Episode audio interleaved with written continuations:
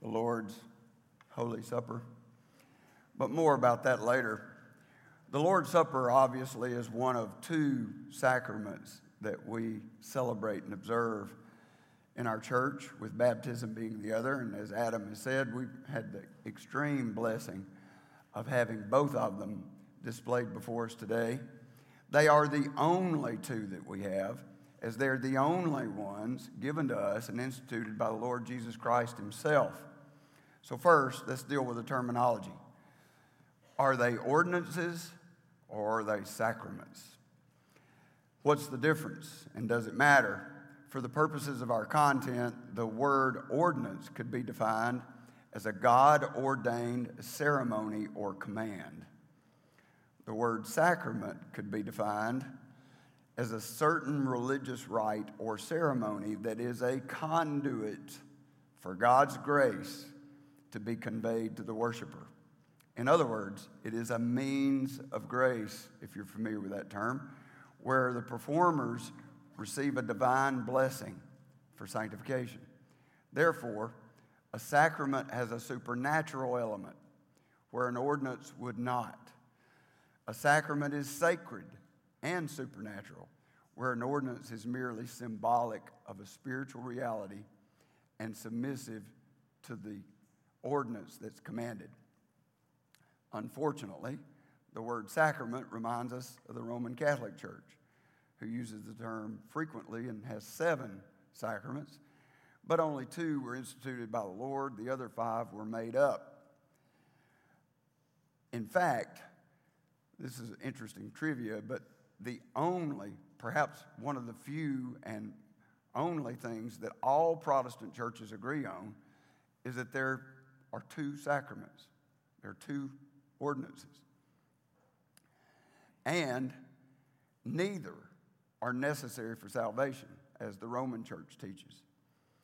The two we have have been universally confirmed by three things they were instituted by Jesus Christ, they were taught by the apostles, and they were practiced by the early church. So they've been confirmed. So I haven't answered the question are they ordinances or sacraments? As I will explain later, the classic Reformed position and that of Grace Fellowship is that both are clear commands of the Lord to be obeyed, symbolic of spiritual realities, not salvific, and therefore ordinances. But both are also clearly means of grace, and more, much more, than mere memorials or symbolisms. I believe the scriptures are clear that they are supernatural events, not mystical, but supernatural, that God is present and active in them, and that they are a means of grace to us in our worship and sanctification. Therefore, I present to you that baptism and the Lord's Supper are both ordinances and sacraments. I wimped out. Basically, for the Reformed position and mine, the terms are synonymous. Since most of us come from a Baptist background, the term ordinance is used so emphatically and they've become mere memorials. I will use the term sacrament to emphasize what is more often neglected. Also, we know that the Lord's Supper is often referred to as communion. That's from a Latin root that means having all things in common. The corresponding Greek term is koinonia, and I know you've heard that before, which means fellowship. But again, I'm going to use the Lord's Supper. So at the end of the service, you see, we're going to observe the Lord's Supper. And so I want to answer the question what does it mean? That's a very important question for any of us at any age. We don't want any aspect of our worship to become less than it should. And that is reminiscent of a story of a little Roman Catholic boy and a little Protestant friend. The Roman Catholic boy went to church with his Protestant friend. He'd never been to a Protestant church before, and so he was very interested in what was going on. So he kept leaning over and whispering to his Protestant friend, What does that mean? What does that mean? Every time he'd see something, he'd say, What does that mean? So when the pastor started his sermon, he noticed him taking his watch off and sitting it on the pulpit. And so he leaned over and whispered again, What does that mean? And a little Protestant boy whispered back, It doesn't mean a thing.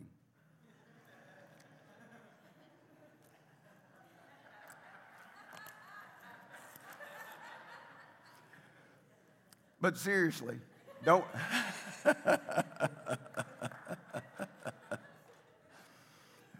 we need to know what it means. We got to know. And as you know, it's the new covenant replacement for the old covenant Passover. After God gave the Passover to his people, he emphasized through Moses that the parents should know what it means and explain it to their children. Exodus chapter 12, verse 24 says, And you shall observe this event as an ordinance for you and your children forever.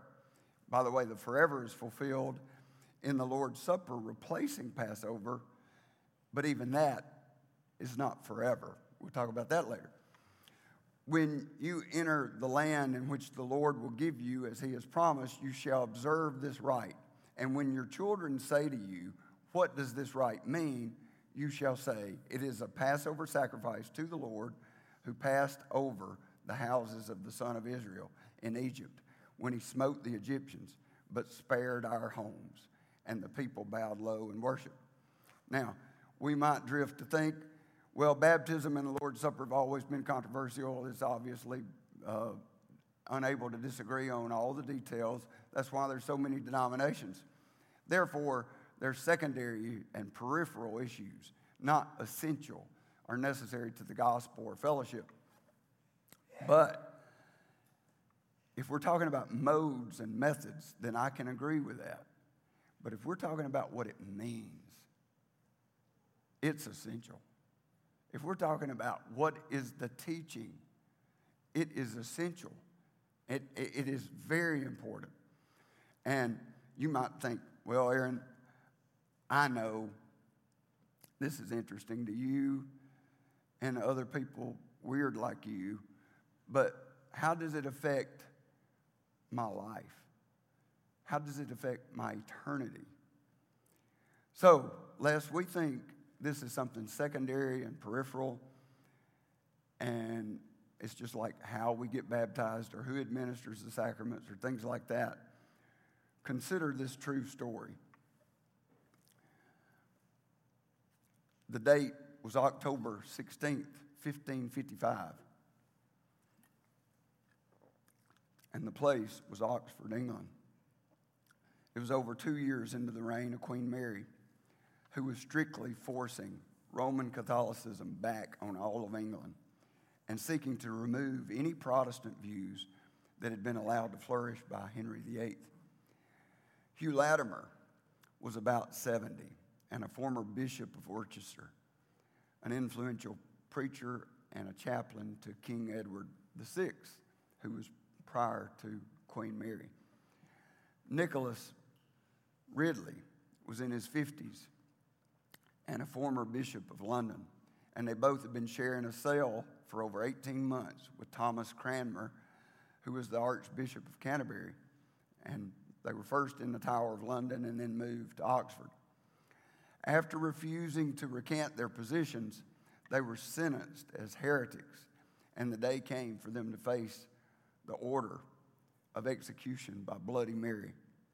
They were led to the execution pyre and they were bound to the stakes to be burned alive.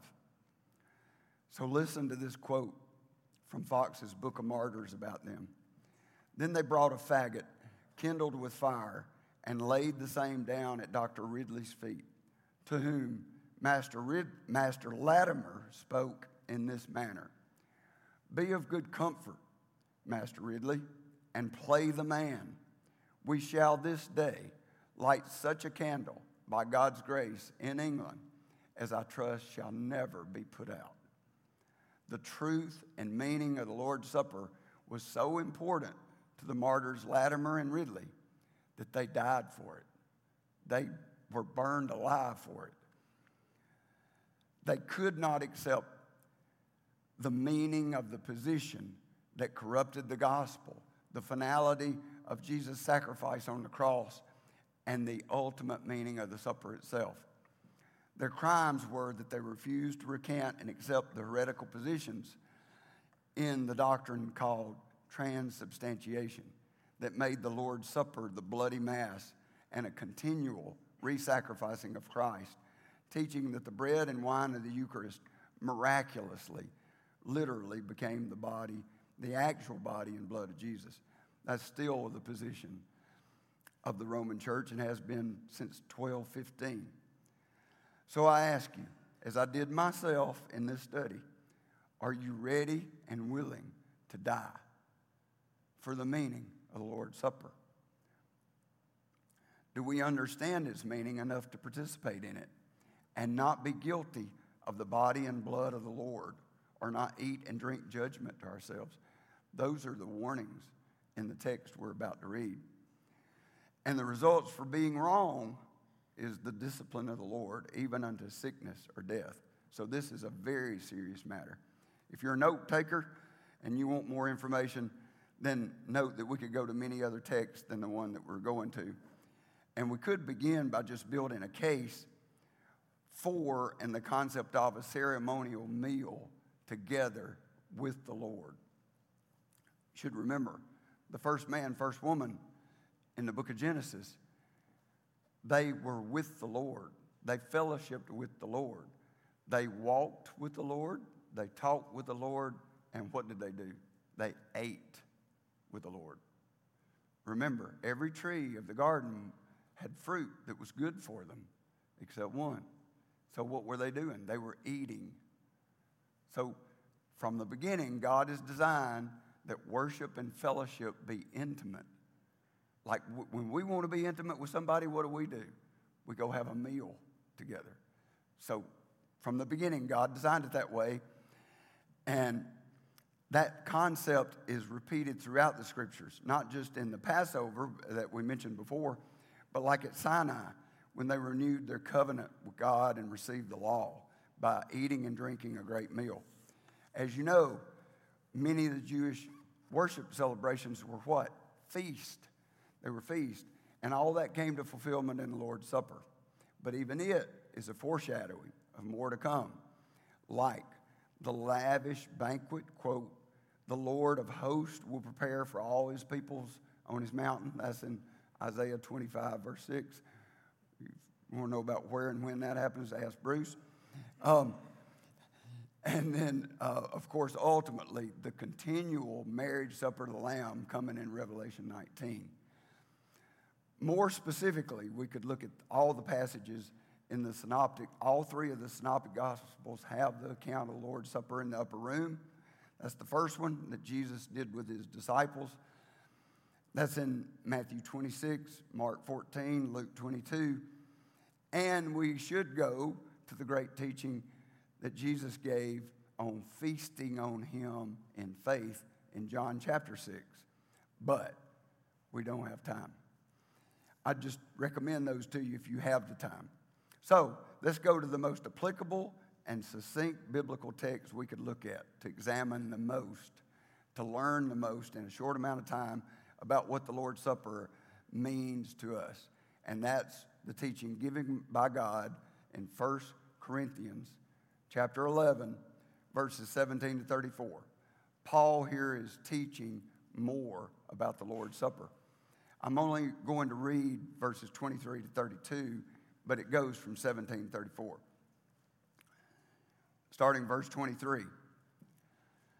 For I received from the Lord that which I also delivered to you, that the Lord Jesus, in the night in which he was betrayed, took bread, and when he had given thanks, he broke it and said, This is my body, which is for you. Do this in remembrance of me. In the same way, he took the cup also after supper, saying, This cup is the new covenant in my blood. Do this as often as you drink it in remembrance of me.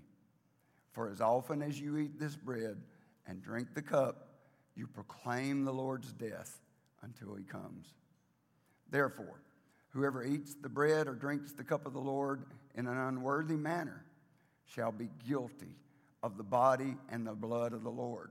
But a man must examine himself, and in so doing, he is to eat of the bread and drink of the cup. For he who eats and drinks, eats and drinks judgment to himself, if he does not judge the body rightly. For this reason, many among you are weak and sick, and a number sleep in death. But if we judged ourselves rightly, we would not be judged. But when we are judged, we are disciplined by the Lord so that we will not be condemned along with the world. Now, we could do a whole series of messages on this one text, but I see a summary of major points or principles to be pulled out about the Lord's Supper. Another way to approach it is what does the Lord's Supper mean as the heart of worship? The heart of worship. In other words, how does it express our treasuring Christ, which is true worship, treasuring Christ? What are the elements of worship that should be included in the Lord's Supper based on this text? So, first, look in verse 23. The first principle is practicing or obeying. Notice we need to practice the Lord's Supper. Shamefully, today, many Protestant churches don't even do it, but it's a matter of obedience to the Lord as He's given it to us. Notice how Paul's speaking in such authority when he says in verse 23, He's delivered what He's received from the Lord. He's passing on the command of the Lord to practice the our worship and to practice it often. We have no right to introduce into our worship things that aren't instituted by the Lord or taught by his apostles. Now, think about what I just said. That wipes out a lot of junk in a lot of churches.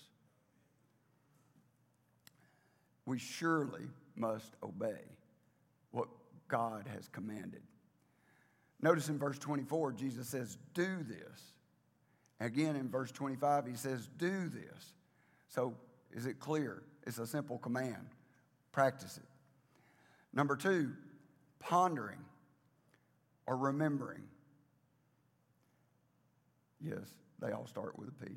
Um, so, I just noted twice that Jesus said, Do this in remembrance of me in verses 24 and 25. In the Bible, remembering is more than merely recalling the facts.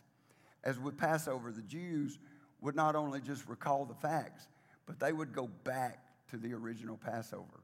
They would imagine themselves in their dark uh, moment of slavery, hopeless, with no, no hope to be relieved.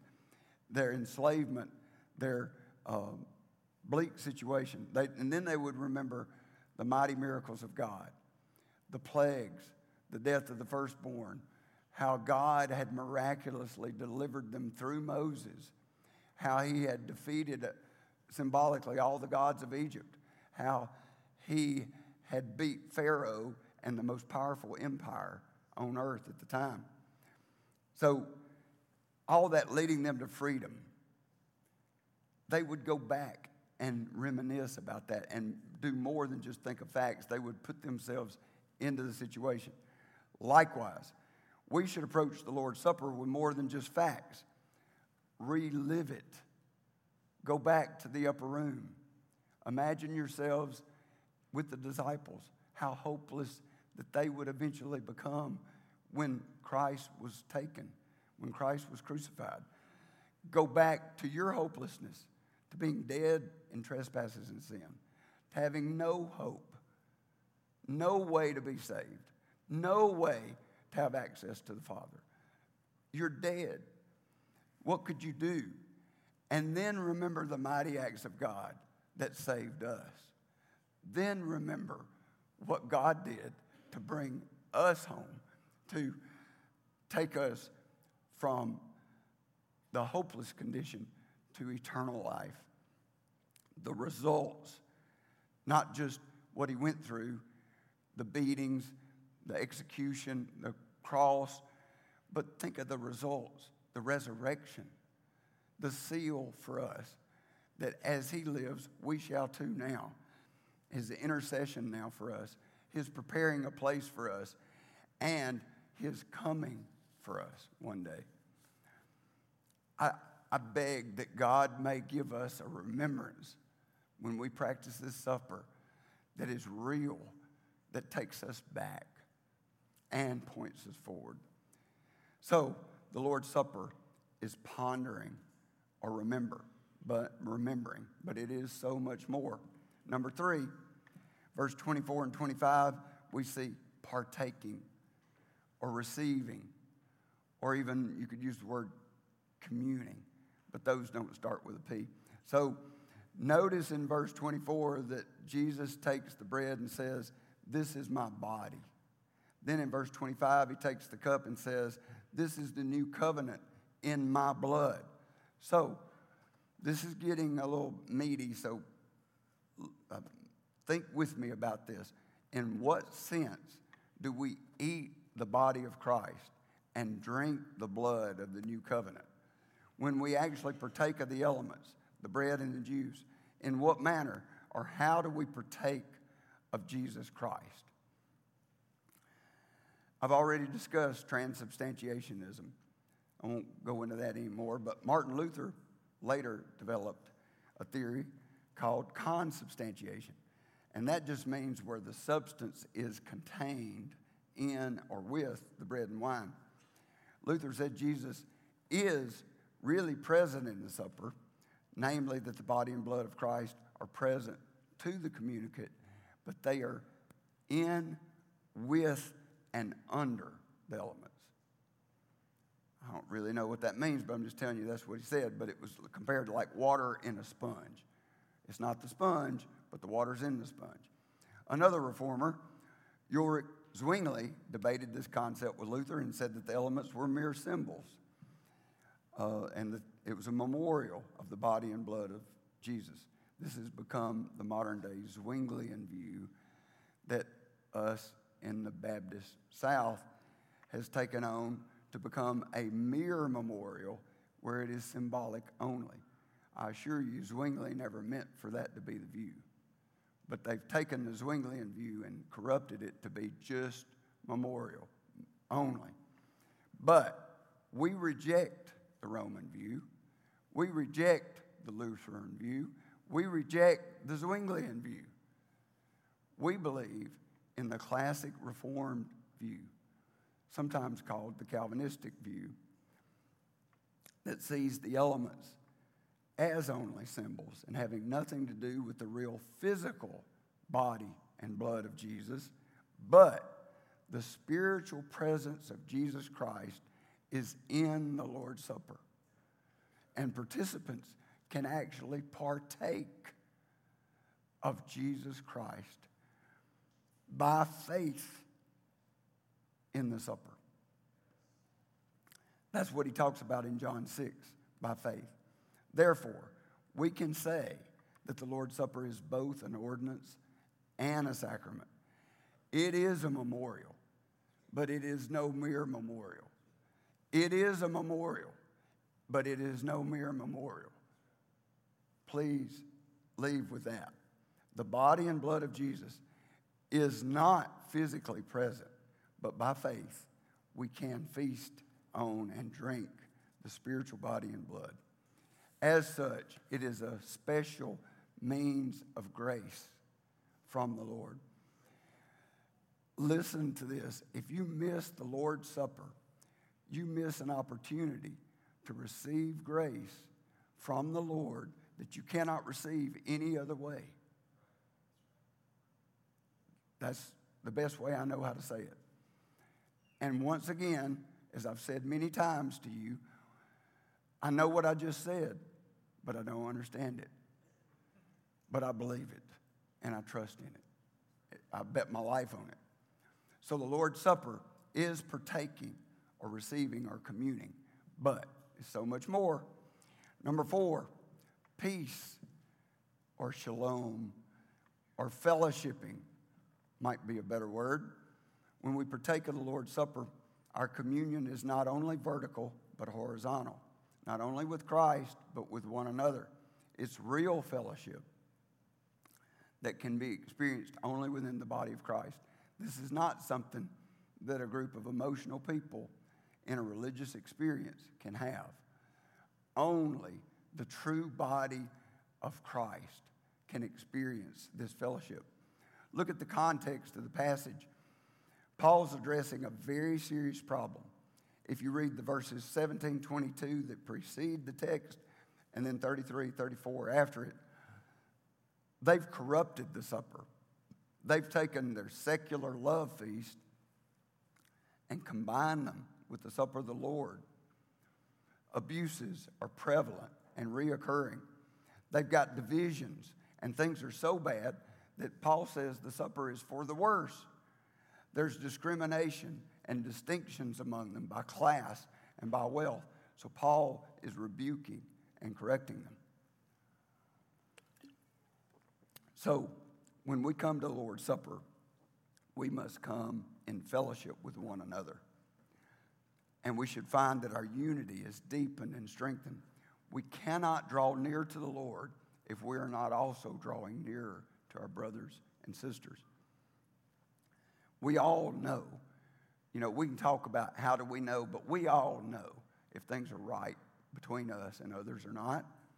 And if they're not, we don't need to come. And reference verse 30 in our text if you want to know why. And the reason I use peace is to point to the Jewish concept of shalom. Shalom means being at full peace with God first and with others second. It includes concept of harmony, wholeness, completeness, welfare, and tranquility for each other and for everyone. Plus, I had to use peace. It started with P. But the Lord's Supper is shalom or fellowshipping, but it is so much more. Number five, proclaiming or preaching or announcing. Verse 26 says, For as often as you eat this bread and drink the cup, you proclaim the Lord's death until he comes. We proclaim the Lord's death when we celebrate the supper. This reminds me of the statement that I've said before that Augustine used. He called the sacraments a visible word, a visible word. And so that emphasizes the connection between the word and the sacraments. As you know, we believe that the word of God is essential, and it too is a means of grace. The word and the sacraments must go together. The preaching of the word is essential because the sacraments would be meaningless without the word.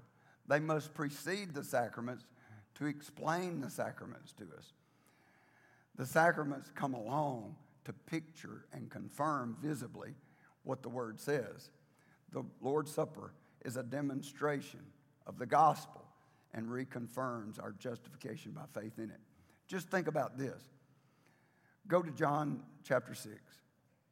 John chapter 6, look at verse 53. Hold your finger, 1 Corinthians 11, and look over at John chapter 6 at verse 53. Now, think about how beautifully the supper, the way I'm describing it, illustrates what Jesus is trying to say in these verses. And otherwise, how would we understand them without the picture of the sacrament of the Lord's Supper? Jesus says, verse 53 Truly, truly, I say to you, unless you eat the flesh of the Son of Man and drink his blood, you have no life in yourselves. He who eats my flesh and drinks my blood has eternal life, and I will raise him up on the last day. For my flesh is true food, and my blood is true drink.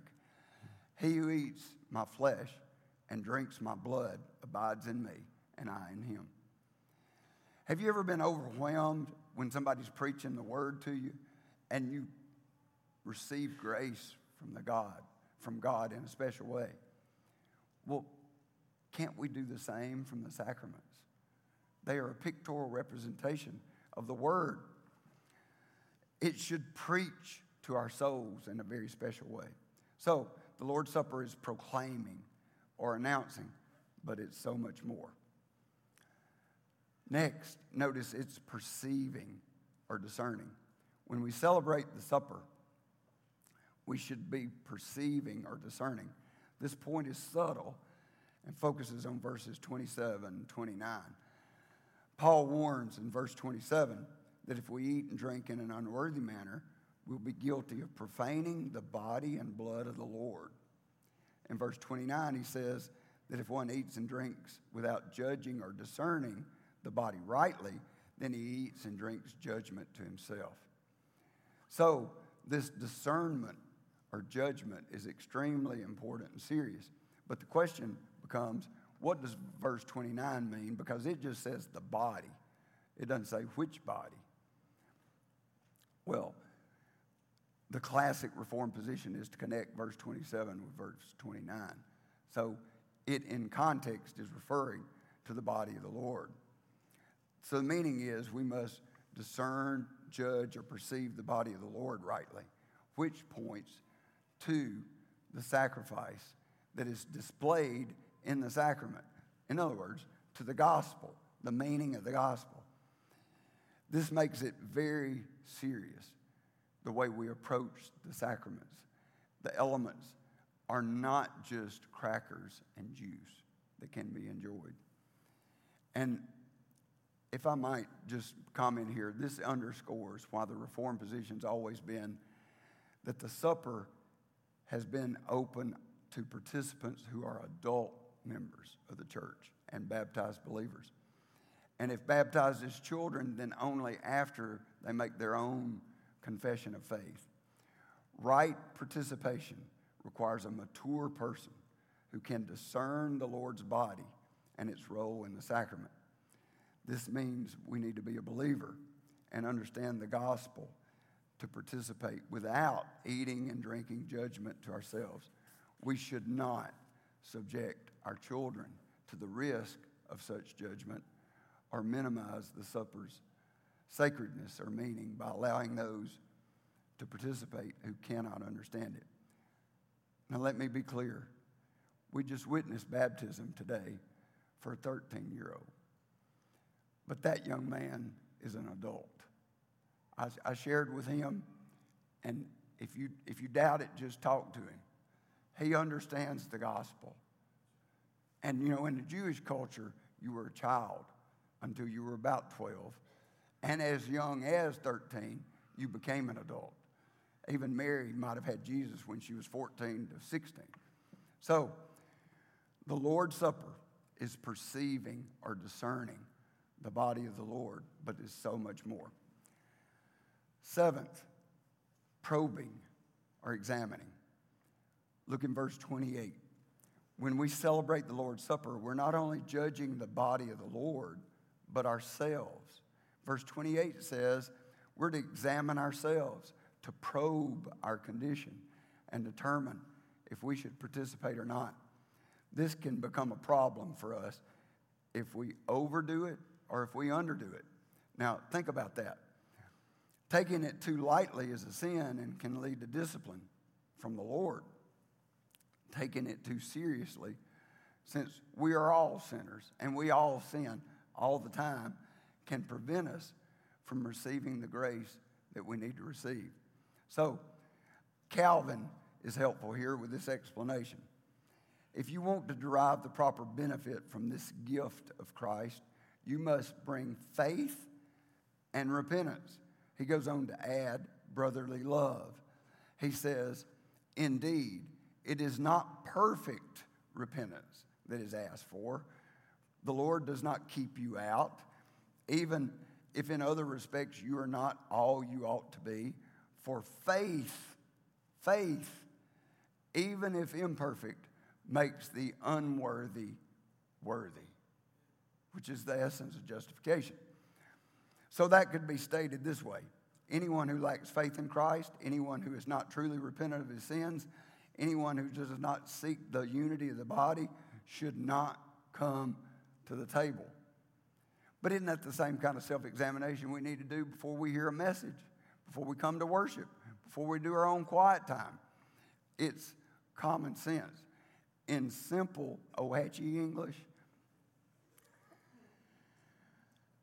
I, I just put it this way if you ain't right with the Lord, if you ain't right with another one in the Lord, or if you don't want to be right, don't come. That's as clear as I can make it. Besides, we don't want to be found in verse 30 where we're weak, sick, or dead from judgment for failing to judge ourselves rightly. Again, you see how the Lord's Supper is sacred. It's serious. This is serious business. So the Lord's Supper is probing or examining, but it is so much more. But this is my last point. Number eight, prophesying, anticipating, Maranatha, we could say. This may be the most exciting and celebratory element of the Lord's Supper. Verse 26 says, We proclaim the Lord's death. What's the next phrase? Until he comes. This points to the fact that even the Lord's Supper is a foreshadowing of something better to come. It, like the Passover, is temporary and will not last forever. It will come to an end when He comes.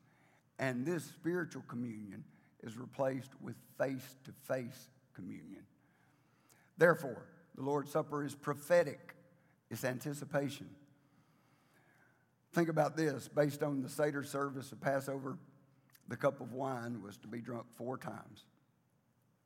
This was once for each of the four I will statements in Exodus 6.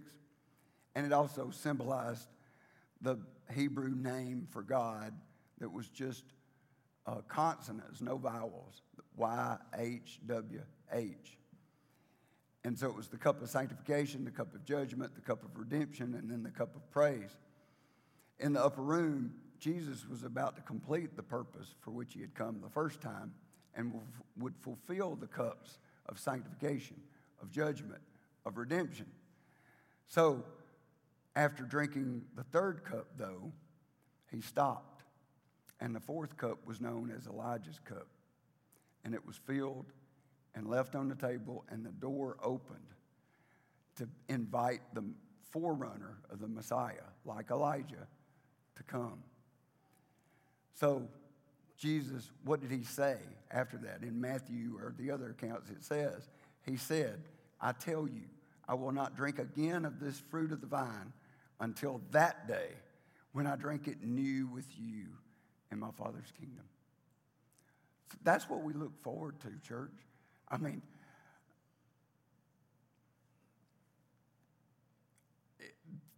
this is exciting. And I, I, I just want to publicly confess how I have approached Lord's Supper in so many ways, so many times, not comprehending its significance, its seriousness, its sacredness. And so I am begging you as a body no longer you know, let's be serious about this. This is serious. Jesus was making reference to the final cup, and that's when he comes again. And he even envisioned that to John in his revelation. Therefore, when we take the Lord's Supper, we are looking for him to come. As the Bible says at the end of the book, Revelation 22 20, he who testifies to these things says, Surely I am coming again soon. Amen. Come, Lord Jesus. So, the Lord's Supper is prophesying or anticipating, but is so much more. So now we're about to experience the visible word of the Lord's Supper together. The quick study we just ran through um, is a brief summary of the supper. I'm overwhelmed with the seriousness, the special nature, and the uniqueness of the supper from all other forms of worship. Most of all, it is Christ centered and spirit empowered. Therefore, that is why I can now call it holy. It's set apart for set apart people So it is the Lord's holy supper. So, as we all now approach the Lord's Supper as the special holy sacrament it is, I pray we do this as we should. Remember what I said practicing or obeying, pondering or remembering, partaking or receiving, in peace or fellowship, proclaiming or announcing, perceiving or discerning, probing or examining, prophesying or anticipating.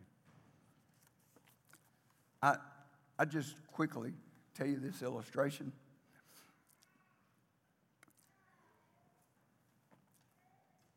You know, I've said before, if someone gave their life for you and their casket was up here, and let's say they took a bullet for you, they saved you and your family, or they even they were the only one who could give you the heart transplant you had to have to live, and they gave their life for you.